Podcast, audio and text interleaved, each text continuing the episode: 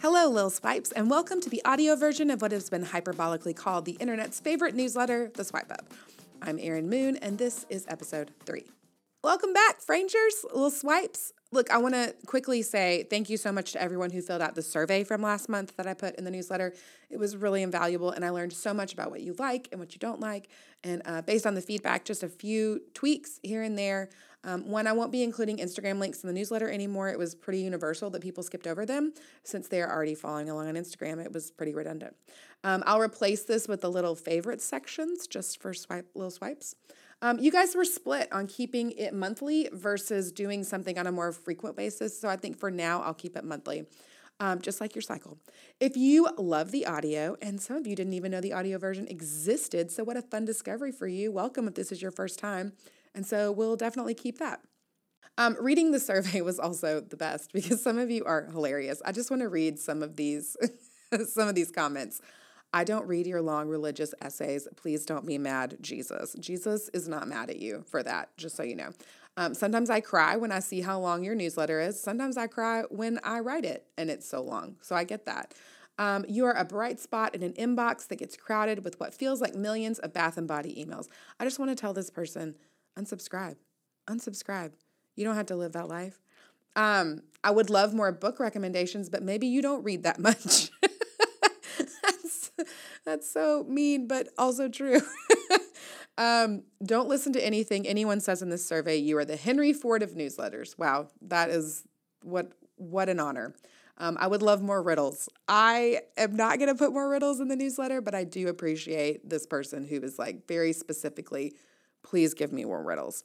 Um, I usually cringe when people talk about Jesus on the internet, but I don't with you, so good job. This is the highest honor. I'm going to frame this. Um, I shouldn't answer this survey because of my period. I wish we would all answer it on our periods so that we would be so much more honest. I love your newsletter, Erin, but it is a lot to take in at once. The best part of this comment is the use of my name in the middle of it. Like, I'm going to, I'm, you're in trouble. You need Erin. Wrap it up.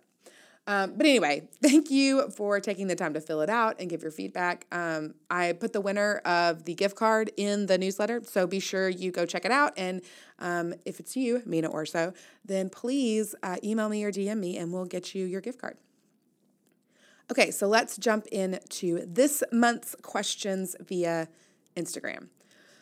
I follow someone who is blatantly copying another Instagrammer, and I know for a fact that she is taking tweets and memes, placing them in her own template, and passing them off as her own, even adding her name to the bottom like she came up with them.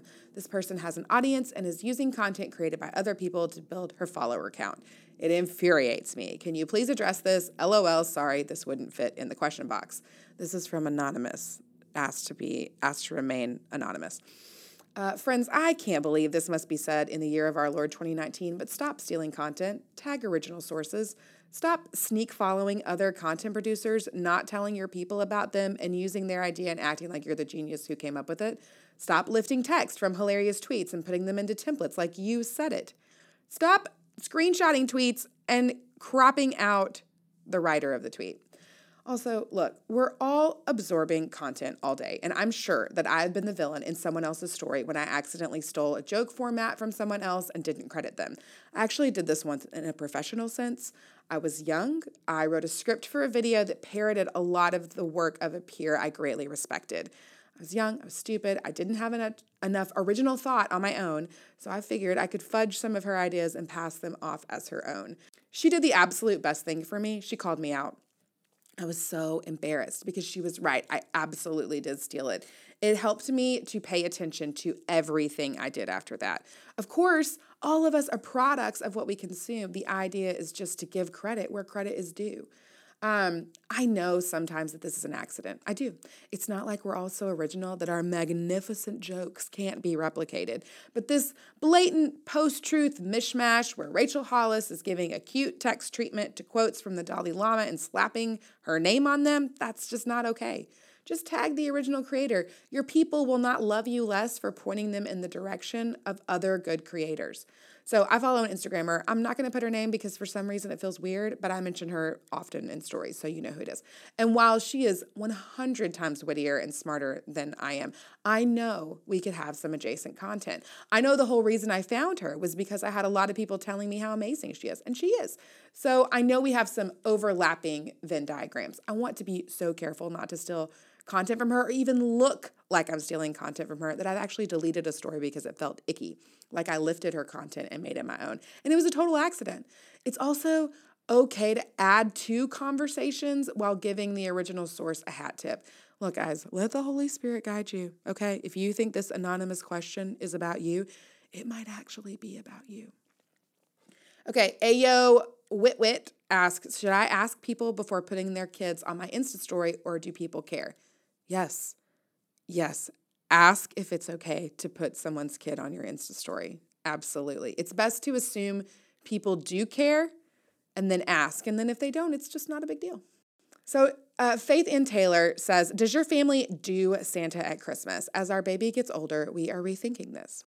Look, I grew up with Santa in my house, and I have no memory of figuring out the actual deal. But Gwenny used to say, she still says it, if you do not believe, you do not receive, which meant don't squeal to the younger kids. Also, if you make a public profession of not believing in Santa, guess who's not getting presents from Santa? You. And then on the other side of the spectrum, I have a friend who felt so betrayed by their parents when they found out the truth about Santa that they brought it up in therapy. So it's complicated. Um, Holland, my daughter, my oldest daughter, she used to be very anti-Santa to the point where she wrote Santa a letter asking if Rudolph could please be the one to deliver gifts. She hated Santa so much that she would rather have a full-grown magical flying reindeer in our living room, chewing up cookies, pooping in our fireplace and whatnot. But listen, she, I, I put a picture of her, like when she made this request to us um, in the newsletter. So we just, you need to go look at it because this is the reason why we did whatever she wanted. She was so cute. So th- then a couple of years ago, she asked us point blank if Santa was real. Ben and I decided before it ever came up that we would tell her the truth and let her in on the game for Marlo and later Cyrus. So we told her, look, okay, Santa is just a fun tradition that we do. It's really mom and dad putting out presents, but now you get to be in on it with us. So we sneak her out of the, her bedroom after the littles fall asleep and let her help set their Santa spread up. She hypes Santa in December. She gets to secretly whisper thank you to us on Christmas morning, and she is living. She's in on the magic, and she loves it. And listen, the same rules apply to inner sanctum Santa knowledge as to puberty talks. This is a family conversation. Please do not talk about tampons or Santa's sleigh with your friends. We also want to be careful that Santa isn't bringing our kids some crazy expensive, outlandish gift, but Santa doesn't give other kids in a different tax bracket nice gift. Like, put some respect on Santa's name and don't make him a butthole. At the Lunar Module, Santa does fun, small things in your stocking, but mom and dad bought the train table. We also don't use Santa or, God forbid, the elf on the shelf, Jesus be a raindrop, as a behavioral tool because I don't have the energy to change an elf's location every day, nor do I have the strength to create a vignette where the elf has gotten into some sort of mischief that I must then clean up. In the words of Amy Poehler, great for them, not for me. I don't love the Santa storyline that he's watching you and knows when you do bad things and will therefore smite you with a lack of presence. Santa is fake. I get to choose his narrative. For us, he's just a nice, casual guy who comes into your house in the middle of the night and eats your cookies and leaves you some things in a sock that you've hung up on your fireplace. It's not a big deal. I know lots of parents do Christmas a lot of different ways. I know some families who don't do Christmas presents at all. It's Jesus's birthday. Bible scholar note, it's not, but whatever. Do you get presents at other people's birthday? Um, my precious friend Liza has a happy birthday baby Jesus party every year. It is truly the delight of my soul. We eat cake and we have a huge indoor fake snowball fight. She makes, she makes adults sing happy birthday to Jesus. It is the purest thing on this earth. Protect Eliza at all costs. The be- I think the best plan of action is to decide what you want to do before your kid is old enough to verbally process the concept of Santa. If you choose not to do the Santa thing, I think that's cool, but just tell your kids that some families do it and we don't romp on anyone's Christmas, winter, holiday, ding dong. So um, I mentioned that many of you were cooled on repurposing links from Instagram, which is awesome because that was like the second hardest thing to do in the newsletter. So now links for the month will be repurposed into just fun things that I like this month. Um, and I'm going to try to mainly just share this stuff with you guys um, and not some things will, they'll be overlapping, but mainly it's just for y'all. Um, so you can get the links for these all in the newsletter, but I'm going to talk to you about them. So uh, I listened to a few podcast episodes that I really liked. Um, thirty to fifty Feral Hogs from Rep- Reply All. Um, this is just an episode with P J, which, sorry, Alex, I really love an episode with just P J. Um, and it was a delightfully nuanced look at the really troubling feral hog problem in the U S. Um, I would definitely check it out. Um, The Bible for Normal People, Will Gaffney um, is one of my favorite theologians, and she absolutely kills this interview. And then my husband and his friend Nick started a podcast to chat about movie trailers, video game trailers, and other things trailer adjacent. Now, I am sleeping with half of this podcast, but I'm into it. If you like trailers or getting a glimpse of Ben Moon's big, beautiful brain, um, you can check it out. It's called Trailer Blazers, so uh, go check that out. So from the survey, I know that most of you are already subscribed to Knox McCoy's Sectional Healing newsletter, but if you're not, please go ye therefore and sign up. His take on the whole John Crist thing is solid and well thought out. And I just, I have not stopped thinking about the next few sentences that he wrote. Christian culture and art has been broadly irrelevant because in most circumstances is inherently illegitimate. Why? Because it mostly exists to comment upon slash reinforce itself, and in this way, Christian art is a bit like a fart giving an interview about its own smell. It is redundant and reductive precisely because it is a closed loop of inspiration and execution. The fact that someone can have that smart of a thought and also work in a fart metaphor, it's truly mind-blowing. Um... So listen, I have there's this candle that I heard uh, Sophie and Melanie talk about on the Big Boo cast. And look, it's like kind of a bougie candle, but it smells like anthropology. You technically don't even have to light it. It just it smells that good. Um, also, this is my newsletter, so I will tell you that my friend uh, Tara Lee Cobble, she told me that the trick to getting candles to burn evenly is to make sure that the wax melts to the edge of the container every time. No tunneling. No wasted wax. Candle tips. We are truly wildin' out here. I just never knew that before. I feel like I feel like I need to share that. Maybe you all knew that. Um, I bought a really cute dress for Colorado, and it had pockets, lots of great colors. Um, so I linked that in there. Um, my fake leather jacket. It really enhances my bad attitude, but like in a cool way. And then I bought some new sunglasses as well. Um, also, in the link section, I have uh, a lot of you have reached out and wanted suggestions for Advent readings, um, and I linked all of those. Uh, there's a ton of options, um, I and I love all of them, so I hope that's helpful to you. So um, I'm going to jump into the essay today, but I do want to uh, put a quick note here. I, I find that I often don't know what I think until I write it out. Um, that's a hat tip to Flannery O'Connor. And I'm also a very slow processor. And I had no intentions to write about this John B. Crist thing, but here we are. If you are not Christian adjacent, take heart that I'm going to begin this essay by talking about the whole John B. Crist thing, but it really evolved into a look at power in a broader sense. Just F Y I, I didn't want to scare you off at the beginning. Um, so as a person who has spent many hours of her life backstage at Christian events, exactly zero percent of this John B. Crist story surprises me. Power in any form can be corrosive and toxic to your soul. The systems that kept this particular scandal, which was uncovered at least two years ago, from coming to light are the same systems that enable pastors to abuse and manipulate within the church walls for years. The same systems that allow for abuses of power to flourish in the halls of government and education. I don't really want to spend a lot of time here talking about John, whom I do not know. My sincere hope for them is that he gets real transformative help. As someone who knows addiction, particularly sexual addiction, well, it is a beast in our day and age. This world for someone who has a sex addiction is the equivalent of an alcoholic living in a bar. Although I don't think his addiction absolves him of the way he allegedly used it to manipulate the women around him, I genuinely hope he's getting the help he needs. Um, equally, I hope the women who have been thrust into this light are being cared for and getting the help that they need. I don't really want to use the self-implosion of another person's life for content, but as I read reactions to this news, I kept thinking about how many times we've repeated this narrative. It's not just about John Crist. It's bigger than that. In the Charisma article outlining the accusations against him, one of the women says that at one point she thought, hey, this is kind of weird. But it's okay. He's a Christian. He won't do anything inappropriate.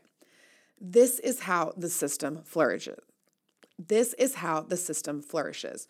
In religion, in government, in schools, these leaders are banking on the fact that because the institution has a reputation of being good, you will not question their motives because they are adjacently good. I'm not blaming this woman. She is not wrong for trusting someone who has publicly confessed to being aligned with Christianity. That makes sense. Power residing in something like the Christian culture is intoxicating. When you're powerful in this arena, you can hide behind the facade of good, behind God. The people who abuse their power within these structures do a great job masking their intentions with one simple tool: trust. I watched The Family on Netflix earlier this year, and I have not stopped thinking about a scene from episode one. If you have Netflix, this scene is about two minutes long, and it starts at about twenty-eight minutes. That one Mitt Romney guy walks into the house, and the conversation centers around all the bad things that King David did: murder, rape, et cetera. But how, quote, God likes this guy. He asks the young men what was different about David. They give a lot of different answers, and then one finally says, he was chosen. The older man throws him the football and says, yeah, chosen. Interesting set of rules, isn't it? The thesis shaping this scene is clear. When you're chosen, you can do anything you want, and it's correct and good by virtue of being your own decision as someone who has God on their side. The chosen get to choose. This is the system that protects abusers, specifically in the church. We trust that because a person has been given power, that because God holds the story ultimately, that they will do the right thing, the godly thing. A chosen leader wouldn't take advantage of a person underneath them in the power dynamic. A chosen leader would never steal or manipulate. And to be fair, some do not. Some men and women use their power for good, but it's the ones who use it for their own gain that I want to talk about. The chosen leaders who either wield your sense of trust as a weapon to get what they want or ostracize you for pushing back. We've all heard the quote from John Dalberg Acton, power tends to corrupt and absolute power corrupts absolutely. This isn't a pithy saying. It's from a letter to one of Dalberg Acton's friends, the Anglican bishop Mandel Creighton. Reading on in the letter, Dalberg Acton continues. He says, quote, power tends to corrupt and absolute power corrupts absolutely. Great men are almost always bad men, even when they exercise influence and not authority. Still more when you superadd the tendency or the certainty of corruption by authority. This really speaks to me in several ways. One, because a favorite phrase of Ben Moon's, when it comes out that yet another person is garbage, is there are no great men. And two, I think the use of the word influence here is almost prophetic. Today, having power and having influence over someone is almost one in the same.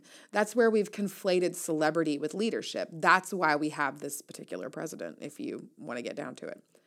Of course, there are an equal amount of powerful people who use their power for good. The older I get, the more in awe, obviously to my detriment, I am by men and women in positions of power who do not allow it to define them. Power wielded well is the rarest of jewels in this world. I saw a lot of takes lamenting how they, quote, couldn't believe Crist would do something like this. It's hard to be wrong. We view the idea of changing our minds or being wrong as a character flaw, see flip-flopping. It's hard for us to reconcile David as someone who is, quote, a man after God's own heart, with the idea that he used his position of ultimate power and influence to rape Bathsheba and murder Uriah. There is nothing more unmooring than being wrong. I remember when I was in college, I was working at a summer camp, and one of the men who came to speak at my camp one week was my own pastor, a powerful, kind man who knew my then boyfriend, now husband's family. Well, we're going to call him Tony. When Ben's high school best friend was killed in a car accident, Tony was the one who called Ben, who comforted him. Tony was deeply embedded in my community, and I never heard a word spoken against him. I watched him care for people in a way that almost doesn't exist at a large church anymore. The sheer number of people times hours in the day prevents pastors from actively pastoring a lot of their flock. That's not a criticism of them. It's a commendation to Tony.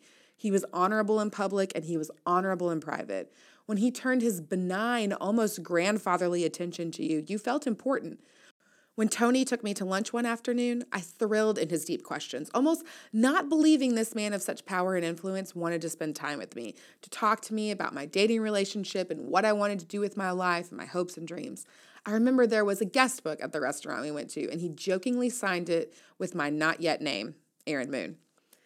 This part of the story ends with him praying for me and dropping me back off at the college dorm where the camp staff was saying, absolutely zero percent of our time was shady or weird. Although I look back at that afternoon and almost can't believe it happened. thirty-six-year-old Erin is like, baby, what were you thinking?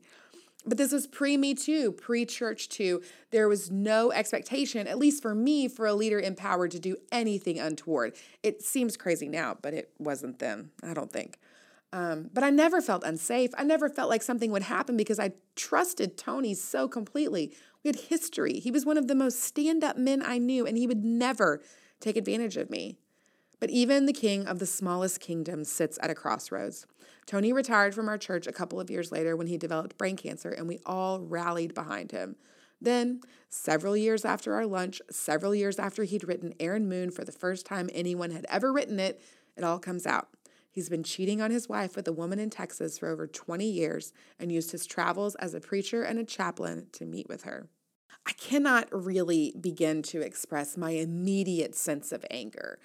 How desperately I wanted this to be wrong, how I wanted this woman to be some kind of liar, because I loved this man. He'd preached some of the best sermons I'd ever heard. I was pastored by Tony.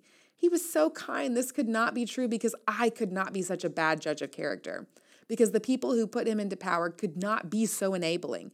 Had Twitter existed as a rage documentation app, I would have become Thor of one hundred forty characters. I would have bet it all on the fact that this was a lie. But then a few days later, there it was, a complete confession from the man himself. The anger was still there, but then I felt betrayed. I felt used. I felt taken advantage of emotionally and spiritually. I felt stupid. As I'm writing this, it's been over ten years since those sins were brought into the light. I've seen Tony once since then. He did a stint on the Golf Shopping Channel, and I threw up immediately after watching it. Since then, it's been like dominoes with all the powerful men around me from that time. Tony is a pastor at a different church now. I have mixed feelings about it, although no one really asked me. Do I think if he truly underwent a transformation of his heart that his story might minister to someone else? I do. Do I think God is only using men and women who are perfect? I don't. But I, do I also have a bad taste in my mouth when I see him back in the same position that allowed him to manipulate and lie? Yeah. Yes, very much so. Does somebody else probably have a bad taste in their mouth when they see me yakking it up about God? Yeah, probably so. We do not like to be wrong about the men and women we throw our support and love behind. It reflects poorly on us as people, so we want to deflect and look for ways to minimize the sin or the misappropriation of power. We dig our heels in. We pretend they didn't leave a wake of destruction behind them, or that the wake was just as responsible as they were. Or we want to move on quickly, throwing out cheap grace that leaves the system that enabled this problem still intact. But the greater problem is not solved in any way. We must kill it at the root. There's a reason the phrase is drunk with power. What power offers is intoxicating, both for the powerful and the people who hold up the powerful. Look, I know it's easy for me to say all of this as I am not powerful, therefore may rail against it. It's also easy for me to talk about this because I have not had a sin revealed so publicly. No one is writing internet articles about me and my pride or my jealousy or my vanity, but rest assured, you totally could. And listen, I don't mean to shame anyone for putting someone up on a pedestal because often we don't realize we've done it. If Lin-Manuel Miranda ever cheats on his wife, I'm done. It's it's over for me. It, it wasn't my fault that I connected with my former pastor. It wasn't my fault that I didn't. he didn't live up to the image he portrayed. It's not your fault you found someone funny who turned out to send sexually explicit videos to women without their permission. Bill Cosby was a good T V dad. His entertainment formed the basis of fond memories in my childhood. And you're telling me that while I was dreaming about finding a man like that, he was drugging and raping women? What the actual hell? It's a dissonance that's hard to come to grips with, sliding easily into bitter resentment. I used to want to start a ministry that enabled millennials to unplug the cable boxes that fed cable news into the homes of our parents and grandparents in the hopes that the noxious fumes from these shows would dissipate and kind of allow everyone to think more clearly. In the same way, I often wish for like a palate cleanser to the trappings of power, especially in the church. Why does it take fifty tries for the abuse to be heard? Why do men and women around power protect it? Why gain the world and lose your soul? John Crist wasn't powerful in a way that allowed him to influence denominational bylaws or pass a meaningful legislation. No one, hopefully, was going to Crist for spiritual guidance based solely on his comedy routine. But he wielded influence, and with influence today comes power. The question of what will you do with it is important, but just as important is how will you wield it? I think a lot about that John MacArthur clip where he drags Sister Beth and how he claims that feminism is not about equality, it's about power. He says, these women want power. The fear in his voice struck me. What would it be like to be powerful due to a glitch in the matrix, being born white and male, and then feel equality looming like a darkness? That would feel like a loss. What's that phrase? When you're accustomed to privilege, equality looks like oppression? That someone who believes in Jesus and what he said would cling to power is truly wild to me. My pretend friend on the internet, Caitlin Scheiss, tweeted the other day, taking power away from those that abuse it is not merely punishment, but a mercy. That's something we often miss in conversations about restoring leaders. It's not that they, quote, don't deserve it, but taking something, but taking away something that is corrupting the soul is a merciful thing to do. We either believe Jesus or not. We either use the institution of the church or the school or the government as our own personal power source, or we ask Jesus to rip us away from this false source of power and save our souls. The temptation of Jesus in Matthew four should give us all pause. How Satan offered him all these things, the love of the crowd, leadership as the political messiah, to walk through the halls of power as the decision maker. George Barrett calls this the, quote, old but ever new temptation to do evil that good may come, to justify the illegitimacy of the means by the greatness of the end. And that the next chapter in Matthew is the Sermon on the Mount, which begins with a blessing for those who are powerless. Blessed are the poor in spirit, for theirs is the kingdom of heaven. Blessed are those who mourn, for they shall be comforted. Blessed are the meek, for they shall inherit the earth. Blessed are those who hunger and thirst for righteousness, for they shall be satisfied. Blessed are the merciful, for they shall receive mercy. Blessed are the pure in heart, for they shall see God. Blessed are the peacemakers, for they shall be called sons of God. That's why I think it's so troubling that we have a Christian culture built on power and influence, power that allows for a lack of accountability, power that uses trust as a weapon.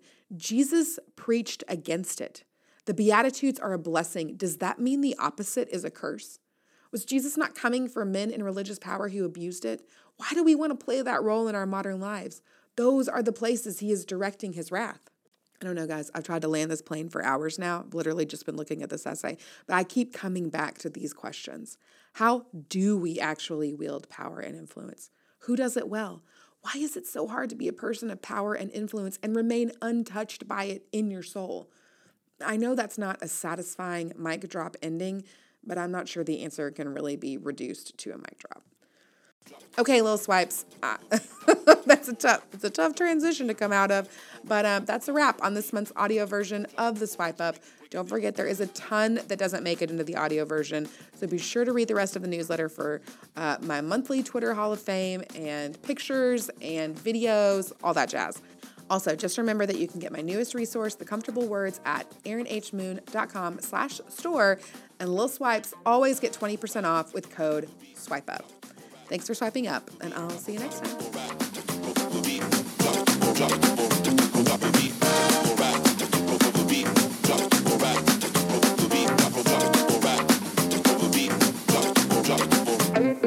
time.